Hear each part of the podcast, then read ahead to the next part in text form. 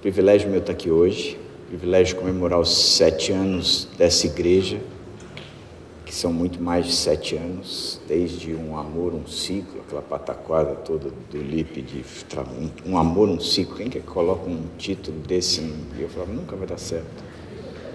Mas deu, Lipe. Parabéns, cara. Você me enche de orgulho.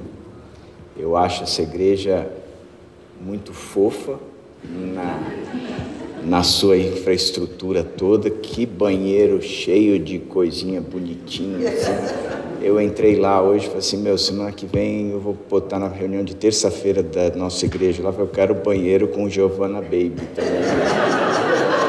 que a igreja merece, a igreja merece isso. Mas sabe o que eu acho mais bacana em vocês? Eu, eu lembro do Lipe lá, quando eu era pastor lá na igreja do Morumbi, ele carregava um baixo gigantesco, assim como mochila. E onde ele ia, ele ia com aquele baixo para cima, para baixo. Quantos anos você tinha? 12, 13? 12, 13 anos. E vinha atrás de mim, Dé, não sei o quê. Falei, cara, ele carrega esse trambolho para cima e para baixo. Achava interessante isso. Felipe sempre, sempre mostrou um coração disposto para seguir para o reino, né? Tá aí de tempo integral, influenciando pessoas. Pagou um preço daquilo que ele entendia que era o chamado dele. Eu falo, cara, só quem é vocacionado no reino sabe essa luta e entende tudo isso. Eu acho bacana hoje em dia, quando eu olho para essa igreja, como vocês são famílias. Eu adorei o discurso do Flávio em relação ao pequeno grupo dele. Nós somos diferentes, mas a gente não se larga. E e a impressão que eu tenho, sempre que venho aqui e que sigo vocês na, nas redes, é que vocês não se largam mesmo. E eu que conheço vocês desde o Amor um Ciclo, eu fico vendo aí, eu vi a minha foto de sete anos atrás, como eu envelheci. Mas aqui da frente, olhando para alguns de vocês, eu falo, bom, não fui só eu, a gente envelheceu. Não é, Flávio? A gente envelheceu. Fico vendo aí, caramba. É, mas vocês são bem unidos. E uma das coisas que eu acho legal nessa história é que a impressão que eu tenho é que o Lipe continua com aquele baixo nas costas, mas hoje é a igreja.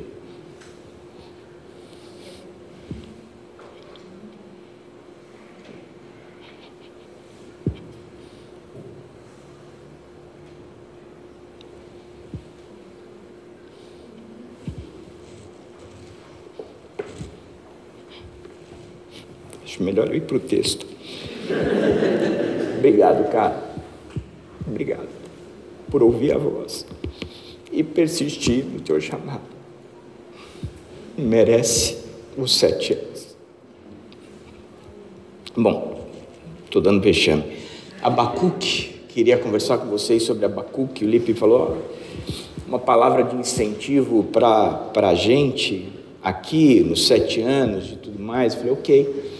É, qual é o tema que vocês estão, estão tratando? Ele falou assim, não tem temas, é a data de aniversário da gente, os sete anos. Aí ele sugeriu um texto, só que o texto que ele sugeriu é muito bom, de Tessalonicenses 5. Só que essa semana eu estava de férias na Bahia e eu não ia gastar tempo preparando o texto. E e a Dani, conversando com a Dani ontem, falou assim: estava até desenvolvendo o texto, Lipe. Aí ela me falou assim: cara, conversa com a igreja sobre Abacuque. Eu acho que a gente falou esse texto na igreja recentemente. Ela disse: eu acho que você vai incentivar a igreja na jornada deles. Então, como sou filho de paraibana e casada com a Dani, que é paraibana na essência de Mandona, então estou aqui não na mensagem do Espírito, mas na mensagem da Dani mesmo, que é quem manda na minha vida. O Espírito Santo de vez em quando dá um toque, mas a Dani é o tempo todo.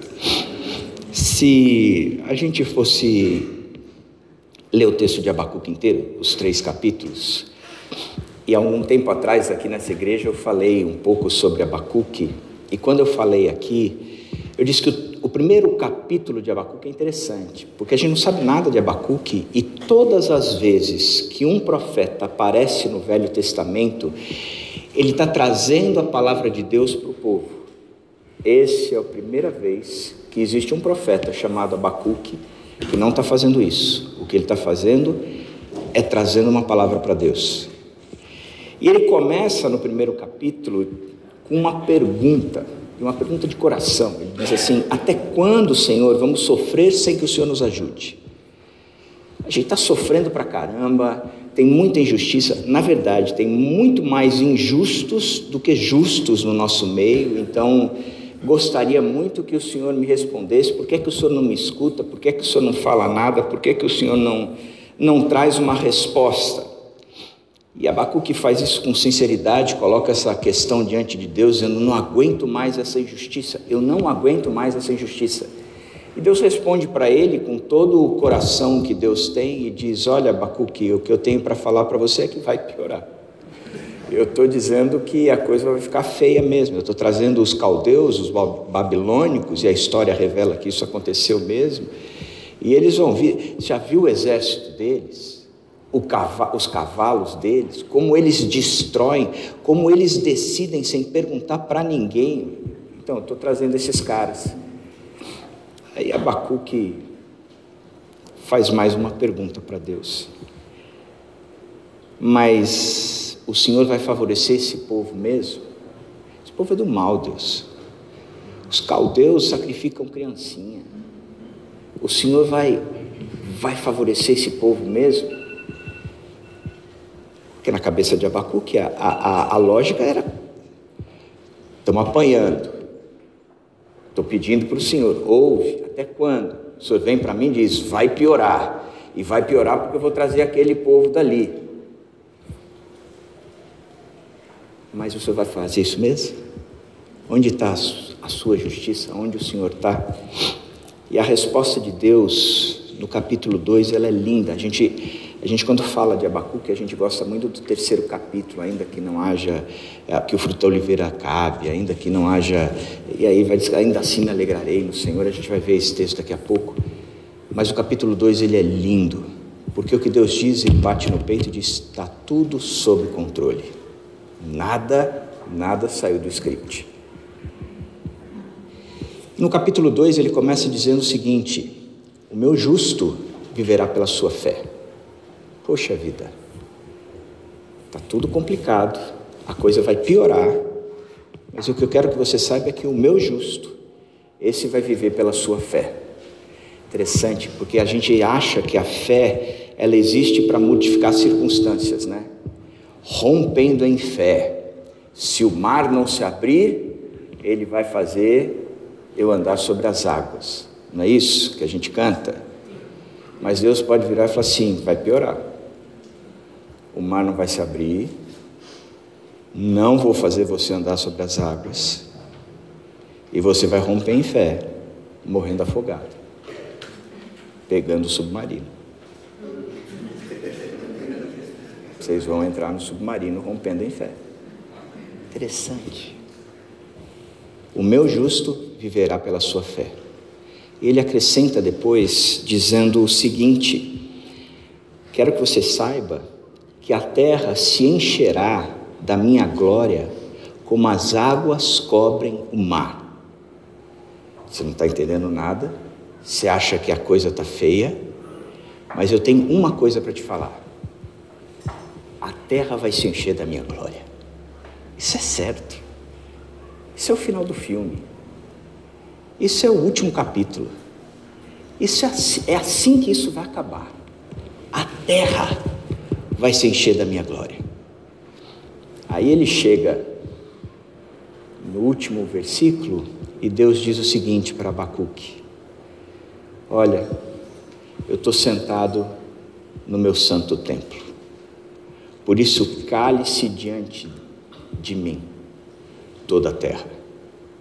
Eu lembro que quando eu frequentava, quando era moleque, frequentava uma igreja bem tradicional, bem rígida. O pastor começava o culto citando esse versículo: O Senhor Deus está no seu santo templo, cale-se diante dele toda a terra. Eu morria de medo. Eu morria de medo. Mas é interessante que ele vem falando: o Senhor está sentado no trono dele, cale-se diante dele toda a terra. Se Deus falasse para você, cale-se, porque eu sou o Senhor. Uma vez ele falou isso para Jó, lembra? Jó no capítulo 38, questiona. Deus fala: peraí, você estava comigo na criação? quando eu comecei a separar água de terra e fui você estava? A única coisa que Jó soube fazer depois foi te falar. Antes eu te ouvia só, te conhecia só de ouvir falar, mas agora os meus olhos te veem. E aqui parece que Deus está relembrando a história, dizendo: Eu continuo soberano. Nada disso saiu do controle ou não foi algo que eu havia programado. Fica tranquilo, não precisa fazer pergunta, está tudo sob controle. Só viva pela fé, porque o resultado de tudo isso é que a minha glória encherá toda a terra. Bacana, cale-se diante disso. Aí a gente entra no capítulo 3. O capítulo 3 muda o estilo literário. Antes era mais uma narrativa, agora entra uma, uma questão poética, uma música, um cântico. Ele no capítulo 3, ele começa dizendo o seguinte: a oração de Abacuque, oração do profeta Abacuque, uma confissão. Então, se você abrir no capítulo 3 de Abacuque, no primeiro versículo, você vai ver exatamente isso, a oração de Abacuque. A oração do profeta Abacuque, uma confissão. Por que, que essa oração? Porque ele fez uma pergunta, Deus respondeu. Ele fez uma segunda pergunta e Deus respondeu. Então ele agora responde a tudo isso. E como é que ele responde? Através de uma oração, mas ele termina dizendo, é uma oração de Abacuque, uma confissão. A primeira coisa que a gente entende desse capítulo 3 é que é um salmo. O estilo literário mudou. Agora já não é mais uma narrativa, ele passa a ser uma poesia. E na poesia, é, é, é, paralelo com essa poesia, quem fez algo parecido foi o próprio rei Davi, no capítulo 7 dos Salmos, no verso 1. Ele diz assim: Davi, confissão de Davi que ele cantou. A mesma expressão do título utilizado aqui é a mesma expressão utilizada por Davi, como sendo Olha, o que Davi fez, eu também estou fazendo, porque Abacuque aqui se revela como provavelmente um dos sacerdotes, um dos sacerdotes não, um dos levitas, aqueles que estavam acostumados com, a, com as questões do templo, com a arrumação do templo, com as cerimônias do templo, e ele estava tão acostumado com isso, e ele era conhecedor dos cânticos de Israel, que ele cita, ou ele parafraseia ou ele usa o mesmo estilo de Davi no capítulo 7, quando ele trabalha a questão de um salmo. E salmo, gente, ele, ele é interessante porque o, a Bíblia inteira é Deus falando com o homem, é Deus falando com o homem, é Deus falando com o homem. E o Eugene Peterson, ele diz que os salmos é o contrário. É quando Deus fala, é quando o homem fala com Deus. Então, se a gente quer aprender a falar com Deus, ler os salmos, entender salmos é super importante, porque sem dúvida nenhuma é quando a gente vê as expressões de socorro, o grito de socorro, o coração aberto diante de Deus, dizendo: não é justo isso, o que está acontecendo, olha o que estão fazendo, da onde me vem o socorro, como suspira a cor, e aí eu venho colocando todo o coração para fora. Mas da mesma forma como nos Salmos, a expressão socorro, mas também existe a expressão obrigado. E nessas orações cantadas dos Salmos, a gente aprende a falar com Deus. E aqui, Abacuque termina a conversa dele falando: Eu quero fazer uma oração. Da mesma forma como essa oração foi feita por Davi. A segunda coisa é que é um poema. Aqui o que ele usa é uma estrutura de poema, aonde ele se separa por estrofes. Então, em algumas Bíblias, você vai ver entre colchete, colchete a expressão pausa. Em outras, a expressão selar. Alguns nunca entenderam que era selar, né? O que é selar? É o Cebolinha falando, profetizando? Não, selar é, é a pausa na, na, na poesia. É como se terminei uma estrofe e começa uma outra. Terminei uma estrofe e começa uma outra estrofe. Então, na estrutura, ele copia o Salmo 7, ele estrutura como uma poesia e ele termina dizendo que essa, essa canção, essa música, é para o mestre de música, para os meus instrumentos de cordas. Então ele, ele diz: Olha, o que eu acabei de fazer foi uma música. Na verdade, não é uma música, é um salmo. E salmo faz parte do cantor cristão do judeu, do inário do judeu. Eles cantavam. Acho interessante. Porque Abacuque fez duas perguntas, recebeu duas perguntas horríveis, duas respostas horríveis. Ele diz: Eu, eu vou escrever um cântico. Um cântico que não é um cântico que eu vou cantar no banheiro, mas vai ser colocada na liturgia, aonde o meu povo vai cantar esse cântico sempre. Eu quero que eles aprendam quem é Deus. Portanto, eu vou eu vou poetizar aqui, colocar em poesia quem é esse Deus, e eles vão cantar. Isso é tão incrível, porque até hoje a gente canta. A proposta de Abacuque funcionou.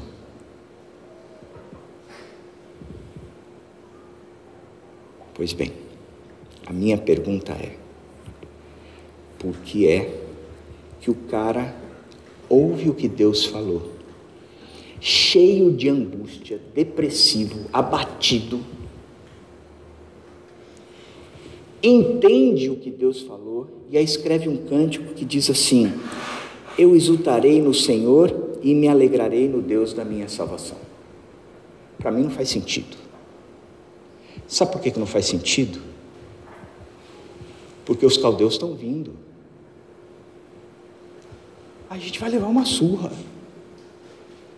Os meus filhos vão ser levados como escravos. Os velhos, eu e o Flávio, a nossa patota, vai ficar largada aqui na cidade destruída. Não faz sentido. E como é que ele diz? Eu exultarei no Senhor e me alegrarei no Deus da minha salvação. Se eu fosse escrever esse texto, eu ia escrever aquele, aquele sertanejo de sofrência. Há uma nuvem de lágrimas sobre os meus olhos, dizendo para mim que os caldeus vêm agora e que não demora o meu pranto chorar. Essa eu, essa eu escreveria. Mas isso aqui, por que, que ele escreve? Alguma coisa aconteceu da primeira oração para esse cântico. Alguma coisa aconteceu. É sobre isso que eu quero conversar com vocês, mas na seguinte perspectiva. Eu estou mudando o meu ministério. Eu tenho entendido que Deus tem me chamado para uma outra coisa. Eu não quero mais ser o, o líder de uma igreja como eu sou hoje em dia, dirigindo a igreja, responsável por planejamento estratégico, por. Não quero. Eu entendo que eu tenho mais 10 anos de ministério pela frente, com o pé no acelerador, depois mais cinco tomando água de coco. Mas o que é que eu quero fazer pela, pelos meus próximos anos? Eu quero investir na nova geração. Eu quero formar pastores, eu quero formar líderes, eu quero formar pessoas como o Lipe. Eu quero, eu quero investir o resto da minha vida que eu tenho nisso aí. Porque a pergunta que eu tenho feito a mim mesmo é: quem vai cantar a música que eu estou escrevendo? E a pergunta que eu faço para vocês como igreja, sete anos de igreja, quem é que vai cantar a música que vocês vão escrever? E qual é o teor dessa música? Há uma nuvem de lágrimas? Ou vocês vão escrever como, como Abacuque, eu exultarei no Senhor e me alegrarei no Deus da minha salvação. Deu tudo errado, mas deu tudo certo. Qual é o grande desafio para nós como igreja? Que música que nós vamos escrever? No verso 2 do capítulo 3, Abacuque diz o seguinte: Senhor, ouvi falar da tua fama, tremo diante dos teus atos, Senhor. Realiza de novo em nossa época as mesmas obras, faze-as conhecidas em nosso tempo, em tua ira, lembra-te de tua misericórdia. É interessante que Abacuque ele começa fazendo um passeio pelas escrituras. Senhor, eu ouvi falar da tua fama. Abacuque termina o seu livro com um cântico, com um salmo.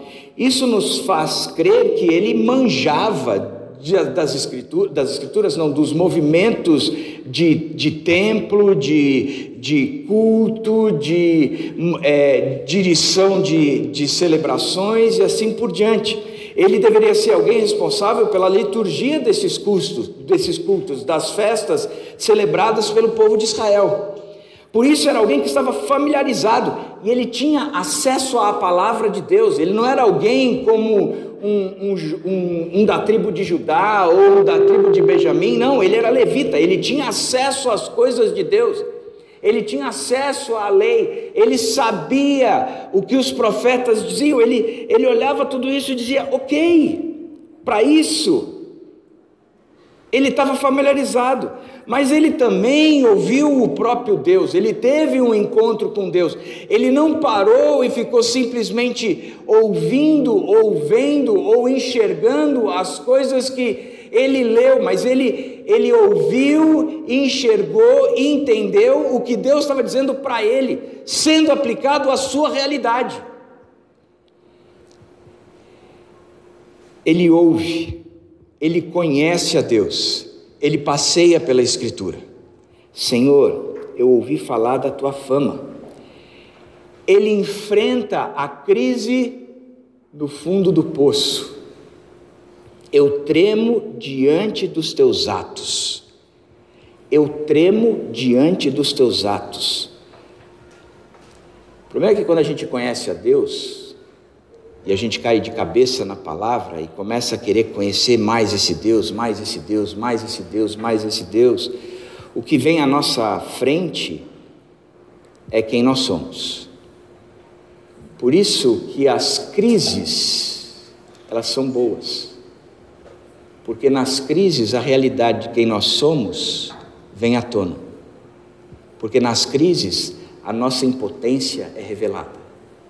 No tempo bom, a gente acha que pode. No tempo de crise, a gente percebe que não pode.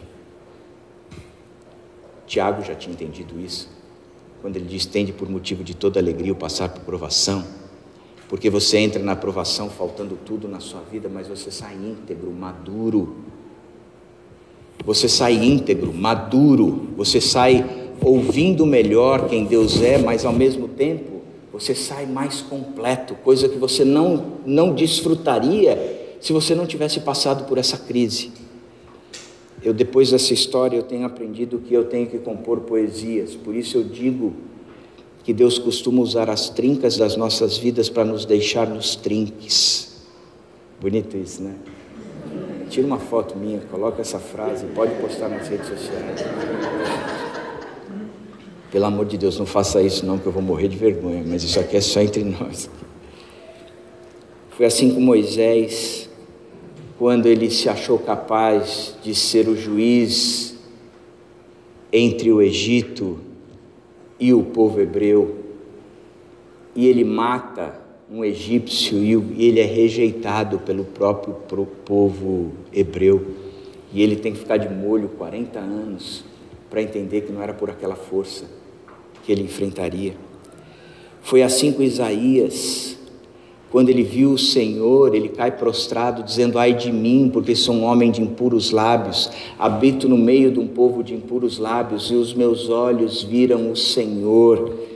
É no fundo do poço que enxergamos quem nós somos, pois enxergamos quem Deus é. Eu não posso, Deus pode. Eu não posso, Deus pode. E aí é que a realidade vem à tona. O texto do verso 2 diz: realiza faze-as, lembra-te. Ninguém pode ouvir a palavra de Deus e permanecer o mesmo. Ninguém. Ninguém. E eu tenho aprendido isso, quer dizer, a Bíblia é um livro vivo, gente. O meu desafio para você é que você leia muito mais a Bíblia do que fique zapeando ou, ou, ou correndo atrás de, de informações na internet. A internet é boa, mas também é muito ruim e tem muita porcaria teológica. E eu garanto para você que você não precisa da internet. Sabe por quê? Porque a Bíblia é viva. E o Espírito Santo é presente. A Bíblia diz que a Bíblia aberta na presença do Espírito são as duas ferramentas que transformam o homem. Não é a internet aberta, é a Bíblia aberta. Meu desafio a você Comece a ler a Bíblia sozinho. Não está conseguindo ler a Bíblia sozinho?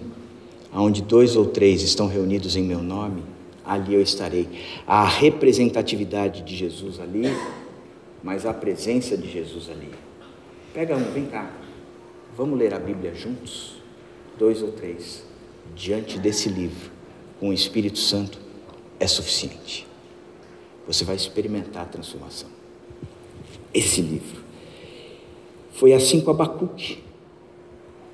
Ele teve um tempo com Deus.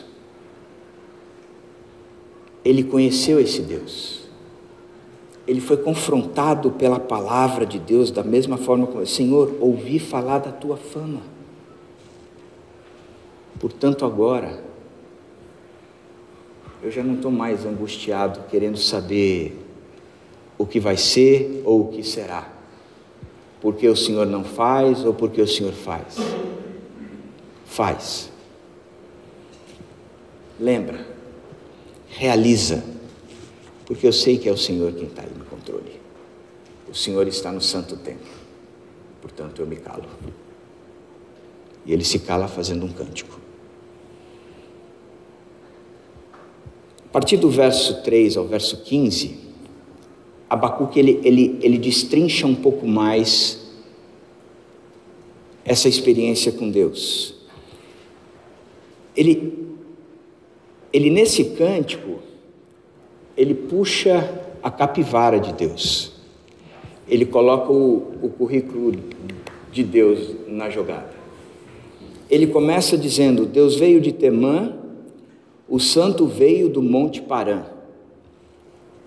Se eu perguntar para você o que isso significa, você vai dizer: não faço ideia o que é temã. Parã eu sei, já até comi aquelas castanhas de parã, elas são boas. Meu humor tá bom, né? Gente do céu. Tem gente que ainda me pergunta: você pensa para falar isso antes? Não, não penso nem na hora para falar isso, eu dirá antes. O quem não está familiarizado, Letemã e Parã é algo que para nós não faz sentido. A gente não conhece nem a história, nem a geografia, assim, para dizer o que isso significa. Temã fica no sul da Palestina e as, monta as montanhas de Parã ficam mais ao sul ainda, na borda leste da península, ao sul. A formação de Israel por Deus começou nessa região. Olha que coisa. Abacuque diz: Eu vou para o início de tudo, aonde tudo começou. É a região que assim que nós saímos do Egito, nós nos encontramos como povo. É a montanha, a região de montanhas, aonde Deus nos deu a sua lei. E nós nos organizamos como nação de Deus. Nos tornamos o povo escolhido, o tesouro pessoal. Foi nesse lugar que tudo começou. É o lugar onde Israel encontrou refúgio do Egito após a libertação do exército, a, a, a destruição do exército egípcio no mar. É o lugar do Monte Sinai, onde a ordem da comunidade foi estabelecida sob as instruções pela lei de Deus. É o lugar onde Deus começou a agir de maneira poderosa para liderar, proteger, julgar e moldar o seu povo a partir do Egito. Interessante da gente pensar que Deus está escrevendo uma história só. E a gente costuma a crer na teologia do EPA, ou a teologia do OPA. Deus criou o homem à sua imagem e semelhança e os colocou no jardim. Sejam e multiplicar, faça aí o que vocês tiverem que fazer. Nós estamos juntos. Só não coma daquele fruto ali, porque se comer você vai morrer. E Deus sai de cena. E Adão e Eva comem do fruto. Aí Deus diz: opa, e agora? O que, que eu faço? Como se a história fosse Deus corrigindo os erros do ser humano. Aí você depara Apocalipse 13, verso 8. O Cordeiro de Deus que foi sacrificado antes da criação do mundo. O Cordeiro de Deus que foi sacrificado antes de Deus dizer haja luz. Como Auriovaldo diz, antes de Deus dizer haja luz, ele disse haja cruz. Significa que a gente não está vivendo o acaso, mas nós estamos vivendo uma história a história de Deus na nossa história. Que o fim, o fim a gente sabe, a glória vai encher a terra como as águas cobrem o mar. Portanto, nós não estamos vivendo o acaso. Em tempos de outrora, Deus veio. Em tempos de outrora, quando o nosso mundo, o nosso universo era um caos, Deus veio e disse: haja. E as coisas, a partir daí, começaram a existir de acordo com o seu projeto. Jeremias chega para o povo que sofreu com os babilônicos. No capítulo 29, verso 11, e ele diz assim: para aquele povo que foi destruído pelos caldeus, pelos babilônios e levado para o exílio. Ele diz: Eu é que sei os planos que tenho a vosso respeito, planos de paz e não de mal, para vos dar o fim que desejais. Você não está vivendo o acaso. Existe um plano de Deus. Mas você pode estar dizendo: Até quando, Senhor? E ele pode ter respondido: vai piorar. Mas eu quero que você saiba que a minha glória vai encher essa terra, como as águas cobrem o mar. Eu estou no santo templo. Cale-se. Basta viver pela fé. Agora, vamos pensar nesse movimento. Em tempo de outrora, de outrora, Deus veio. Com pleno poder, ele veio dos versos 4 a 8, Abacuque olha para Deus como um guerreiro celestial, poderoso, que sai para aniquilar qualquer coisa que vem pela frente. Ele fala das pragas do Egito, ele fala do mar que se abre, ele fala dos riachos, ele vai contando, olhando para a história de Israel, descrevendo o movimento de Deus, dizendo: Deus veio com pleno poder. Só que aí, a partir do verso 13, ele pontua o propósito de Deus. Saíste, vieste para salvar o teu povo, para libertar o teu ungido. Ele descreve uma marcha histórica de Deus no decorrer da nossa história, mas aonde nós estamos pensando que o movimento de Deus ele tem que ser para mudar as nossas circunstâncias, para mudar a situação, para impedir que Nabucodonosor e os caldeus venham contra nós, para nos mostrar que nós somos filhos de um Deus poderoso que eu sou protegido por esse Deus e nada, nada me pega. Que me converti a Cristo e por isso eu vivo um mar de rosas. Que eu me converti a Cristo e eu posso dar 900 reais aqui de oferta e em três meses eu tenho 3 mil. Que eu me converti a Cristo e a doença não me pega que eu me converti a Cristo e o meu casamento vai ser bacana, que eu me converti a Cristo e os meus filhos não me darão problema, que eu me converti a Cristo e o Palmeiras vai ganhar um Mundial, talvez, essa é a crise. Aí vem aquela ladainha de todo mundo quando pensa nisso, né? Mas 51 foi Mundial. Não, está falando de coisa séria da Bíblia. Mas ele diz: Eu vim para salvar o meu povo. Tudo isso está acontecendo para que haja salvação, para que o meu ungido seja liberado. Que o meu ungido é que vai mudar essa história toda. Que é o meu filho, Jesus Cristo, que transforma a história. Ele veio para salvar o seu povo. Então, na música, Abacuque começa a pontuar todas essas coisas, faz um cântico, um salmo, que é para ser inserido dentro do cancioneiro, cancioneiro, cancioneiro do, do povo de Israel, aonde eles vão cantar por gerações e gerações e gerações, relembrando quem é esse Deus, algo escrito no meio da maior, do maior confronto de Israel. Ele vem escrevendo tudo isso. E aí ele chega à seguinte conclusão: Ouvi isso e o meu íntimo estremeceu, meus lábios tremeram os meus ossos desfaleceram, as minhas pernas vacilavam. Tranquilo esperarei o dia da desgraça que virá sobre o povo que nos ataca. Caramba. Na primeira oração é Senhor, por que, que isso está acontecendo? O Senhor não nos ouve? A resposta vai piorar. Mas Senhor vai favorecer esses caras mesmos? Vou.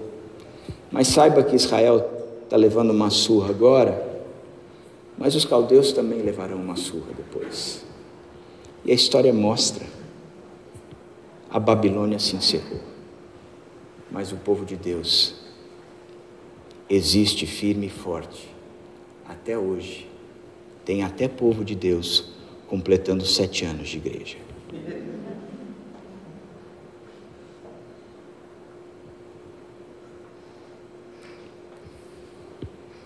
Agora, aqui é uma descrição interessante. Ele diz assim: O meu íntimo estremeceu, meus lábios tremeram, os meus ossos desfaleceram, minhas pernas vacilavam. Tranquilo esperarei o dia da desgraça que virá sobre o povo que nos ataca. No primeiro momento, há uma descrição literal do que Abacuque passou. Ele passou por algo físico. O íntimo estremeceu, os lábios tremeram, os ossos desfaleceram, as pernas vacilaram. Foi uma experiência física.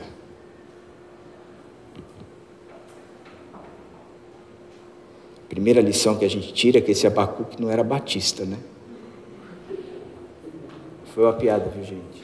Vocês, vocês, vocês podem rir de vez em quando, por favor. Inclusive, como é uma canção escrita por Abacuque, é daí que saiu aquela banda Abacuque. Essa é muito boa, gente. É excelente. You can dance. Foi uma experiência física. Acho que a gente tem muita dificuldade de entender essas experiências físicas. Eu, essa semana faz 21 anos que eu sou pastor em Vinhedo. Eu me converti e entendi o meu chamado aos 16 anos. Foi uma experiência física que eu tive com Jesus. E a segunda experiência física que eu tive com Jesus foi quando eu tive que sair do Morumbi para Vinhedo. Foi uma experiência física com Jesus. Desde os meus 16, eu faço 55, eu tive duas experiências. As duas experiências mudaram a minha vida. A gente tem dificuldade, às vezes, de entender essas experiências físicas. Mas o foco aqui não é a experiência física, é aonde acontece essa experiência. Nenhuma mudança no entorno, total mudança do interno. Não houve mudança na situação, mas o que chacoalhou, o que tremeu, o que balançou, o que foi destruído foi o interno dele. Tanto foi destruído que ele diz agora: tranquilo esperarei o dia da desgraça. Tranquilo. Tranquilidade não é algo externo, é algo interno. A expressão paz bíblica, shalom, não é ausência de guerra, é harmonia. Diferente, a faixa de Gaza, você está caminhando entre Jerusalém e Beirute, e um tratado de paz ali está tá traçado, está tá, tá assinado. Você caminha tranquilamente ali? Não. Por quê? Porque ali só há ausência de guerra, não há harmonia. Aqui ele está dizendo: eu estou em harmonia apesar das circunstâncias. Lembra de Pedro na prisão? Atos 5, eu acho, ou 8, não lembro. Atos 5. Pedro está na prisão e Tiago já tinha sido morto. E os três pilares da igreja eram Pedro, Tiago e João. E numa discussão entre, entre João e Tiago, diante de Jesus, eles queriam saber quem é que ia sentar à direita e à esquerda.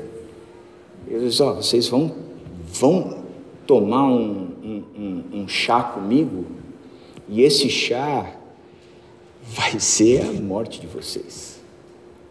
Interessante isso. Porque a gente não entende a soberania de Deus, Tiago foi primeiro, João morreu de morte morrida, né, diz a tradição. Mas Tiago foi logo no início. A igreja já tinha sido perseguida porque Estevão já tinha sido morto. Paulo estava com tudo.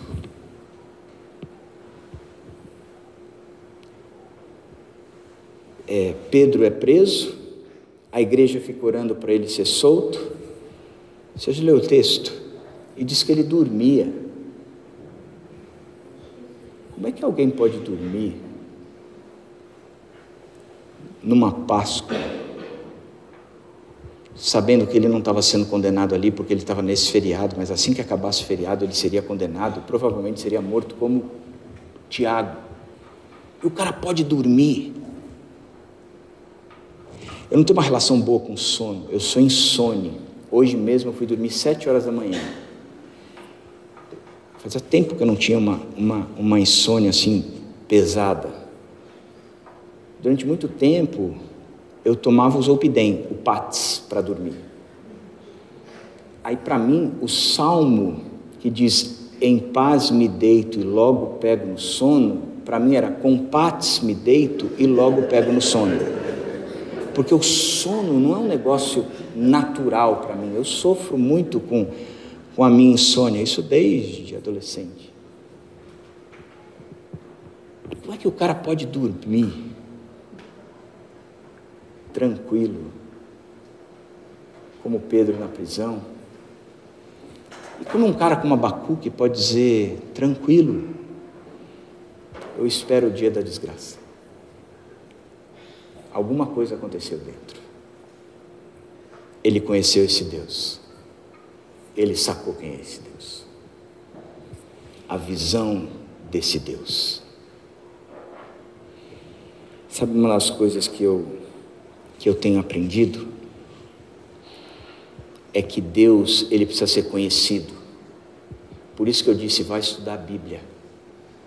Porque enquanto Deus não é conhecido por meio da Bíblia, você configura um Deus na sua cabeça de acordo com a sua compreensão de Deus de acordo com a nossa cultura vigente, os valores deste mundo.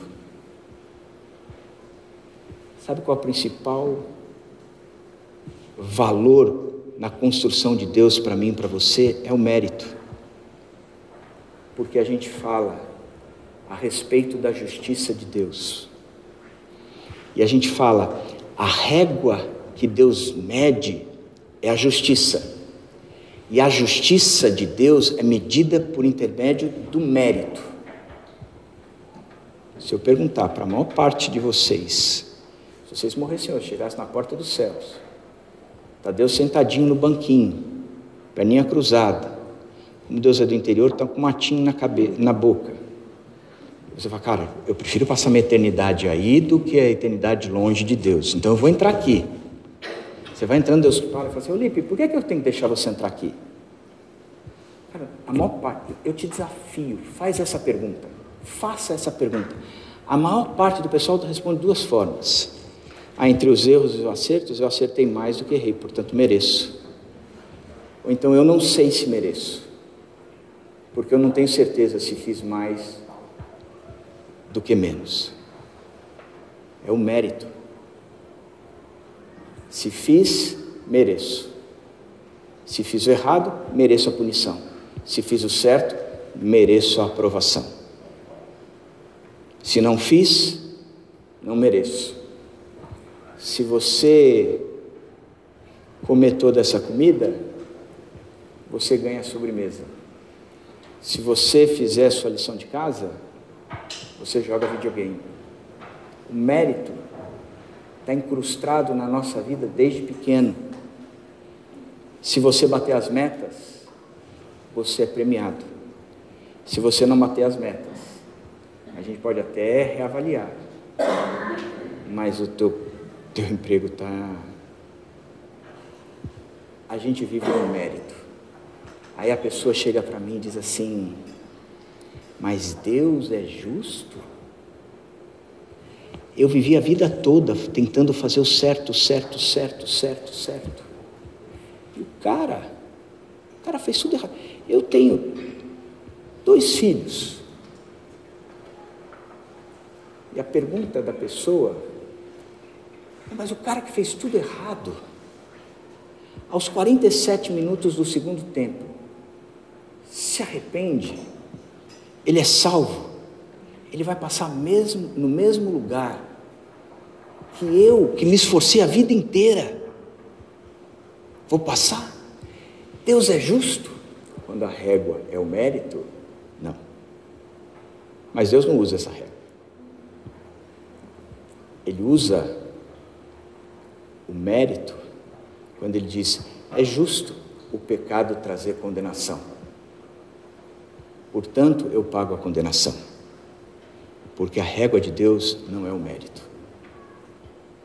Eu tenho dois filhos, criados no mesmo ambiente, com os mesmos recursos, sendo ofertado a mesma coisa igual para eles. O mais velho se torna um excelente aluno, comportado, obediente, arruma uma menina legal, está no emprego legal. O cara todo dia busca Deus. Você olha e fala, cara, o mais novo despirocou. está com cabelo cor-de-rosa, cheio de tatuagem, alagador, não quer saber de estudar. Se perdeu. Pediu a herança adiantada. Quando pede a herança adiantada, você quer que mata o pai primeiro, né? antes mesmo de morrer. E vai embora. Aí depois, que ele perde tudo, cai em si, volta e recebe a mesma coisa que o outro. Que régua é essa que Deus usa?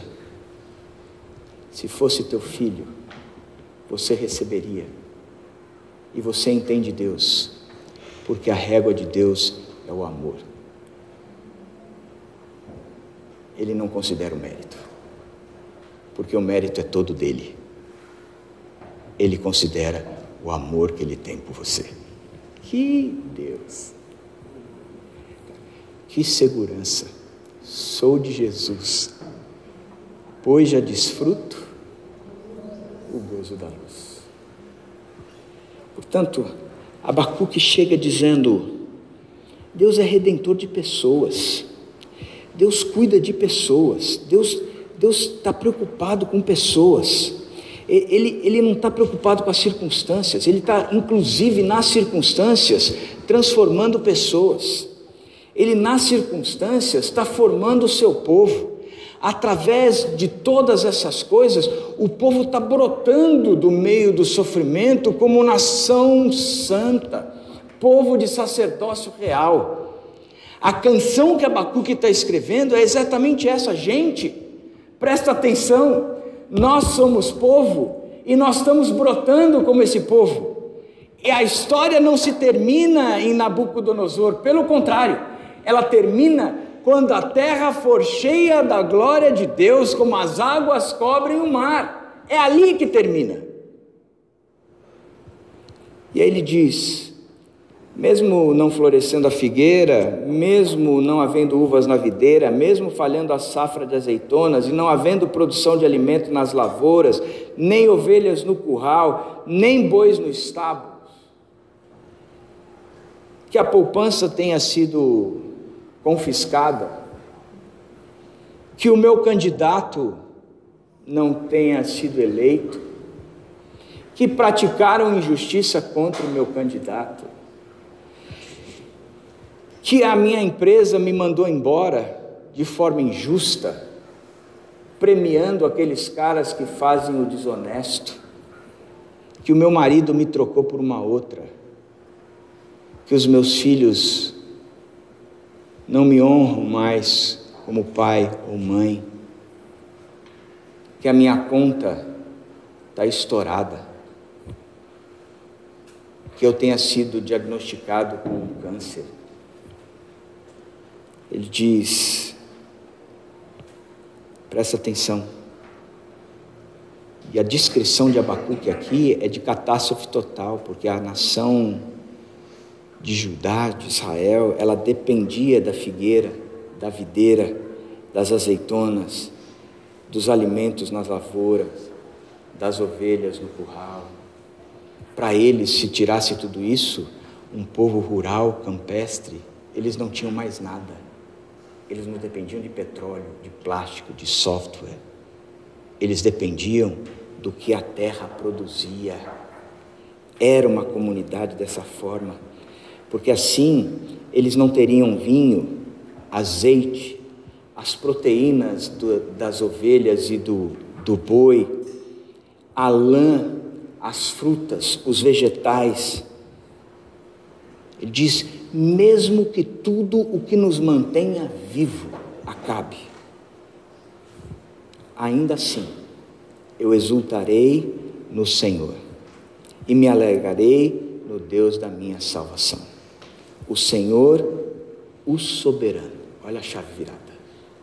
O Senhor, o soberano, aquele que está sentado no trono, é a minha força ele faz os meus pés como os do cervo, faz-me andar em lugares altos.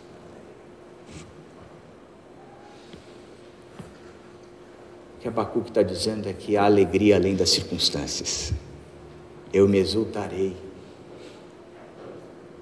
Eu me exultarei. Eu me exultarei. A alegria dele não estava num celeiro cheio, nação blindada contra os inimigos. A alegria dele estava no Senhor. Tudo o que ele precisava era o Senhor. E mesmo que o mar não se abrisse e ele não andasse sobre as águas, ele ainda assim romperia em fé, morrendo afogado, porque por questão a morte é lucro. A alegria além das, das circunstâncias e uma confiança inabalável. Ele não dependia da agricultura e nem da pecuária. Mesmo que tudo isso acabasse, ele continuaria firme. Porque o que Abacuque aprendeu foi que a confiança dele não estava na provisão, mas no provedor. Isso faz toda a diferença. Lembro, Lipe, Flávio, uma das primeiras reuniões de formação da igreja. E a gente começou a falar de custo financeiro. E eu lembro de uma conversa que eu tive e foi com você, no meio de todo mundo. Assim, gente, vai se o projeto é de Deus, ele paga a conta. Você me fez uma pergunta, você lembra qual? Se ele não pagar, a Ibaviva paga? lembra disso? Não paga.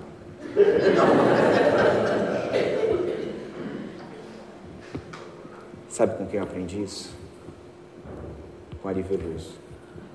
Quando eu fui para Vinhedo, eu fui com 40% de redução do meu salário.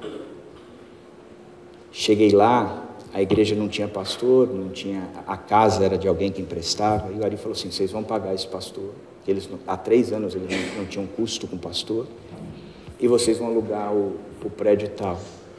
Porque não condiz trazer um pastor sem lugar. Então vocês vão alugar, e eu quero que alugue aquele ali.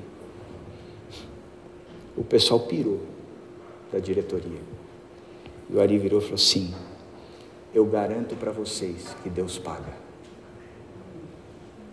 Se Ele não pagar, eu pago do meu próprio. Mas eu garanto para vocês que Deus paga. Nunca faltou dinheiro na nossa igreja.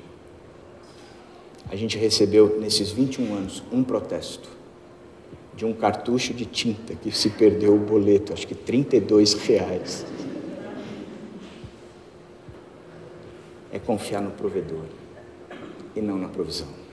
Porque essa é de Deus, gente. Ele faz. Ele faz. Lições práticas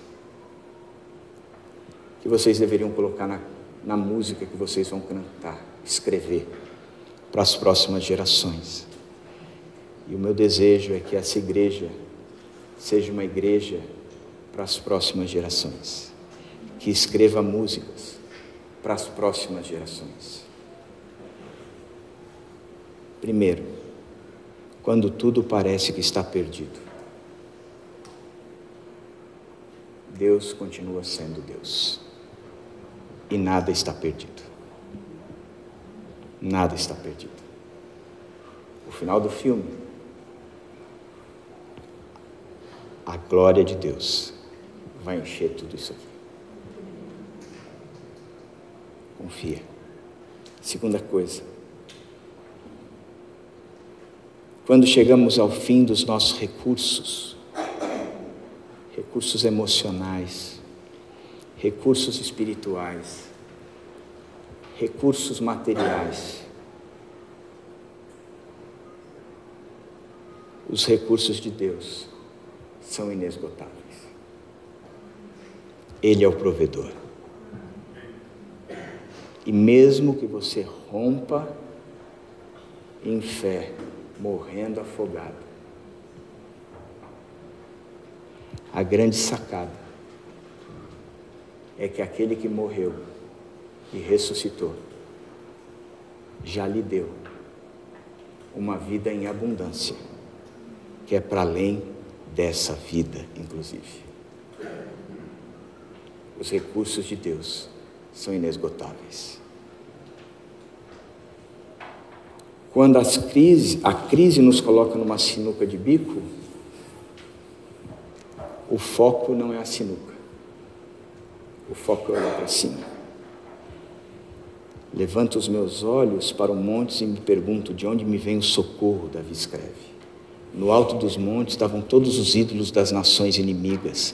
Ele olhava os altares, as oferendas, aonde me vem? Ele responde: O meu socorro vem do Senhor que fez os céus e a terra. Ele não permitirá que você tropece. O seu protetor se manterá alerta. Sim, o protetor de Israel não dormirá não toma partes. Ele sempre, ele está sempre alerta. O Senhor é o seu protetor. Como sombra que o protege, ele está à sua direita. De dia o sol não o ferirá, nem a lua, nem de noite. O Senhor o protegerá de todo mal, protegerá a sua vida. O Senhor protegerá a sua saída e a sua chegada, desde agora para sempre. Um salmo escrito para aqueles que estavam saindo da Babilônia. O Senhor protegerá a sua saída e a sua chegada na terra que Deus tem preparado para você. Que Deus. Portanto, a minha pergunta para você, para você, para essa igreja, é qual é o poema, a música, o salmo que essa igreja deixará para a próxima geração. Que Abacuque nos ensine a escrevermos um cântico que perdure como o cântico que ele escreveu. Ainda que a figueira não floresça, ainda que o fruto da oliveira acabe, ainda que não haja mais nada, eu me alegrarei e exultarei no Deus da minha salvação. Eu me alegrarei e exultarei no Deus da minha salvação. Eu me alegrarei e exultarei no Deus da minha salvação. Vamos orar?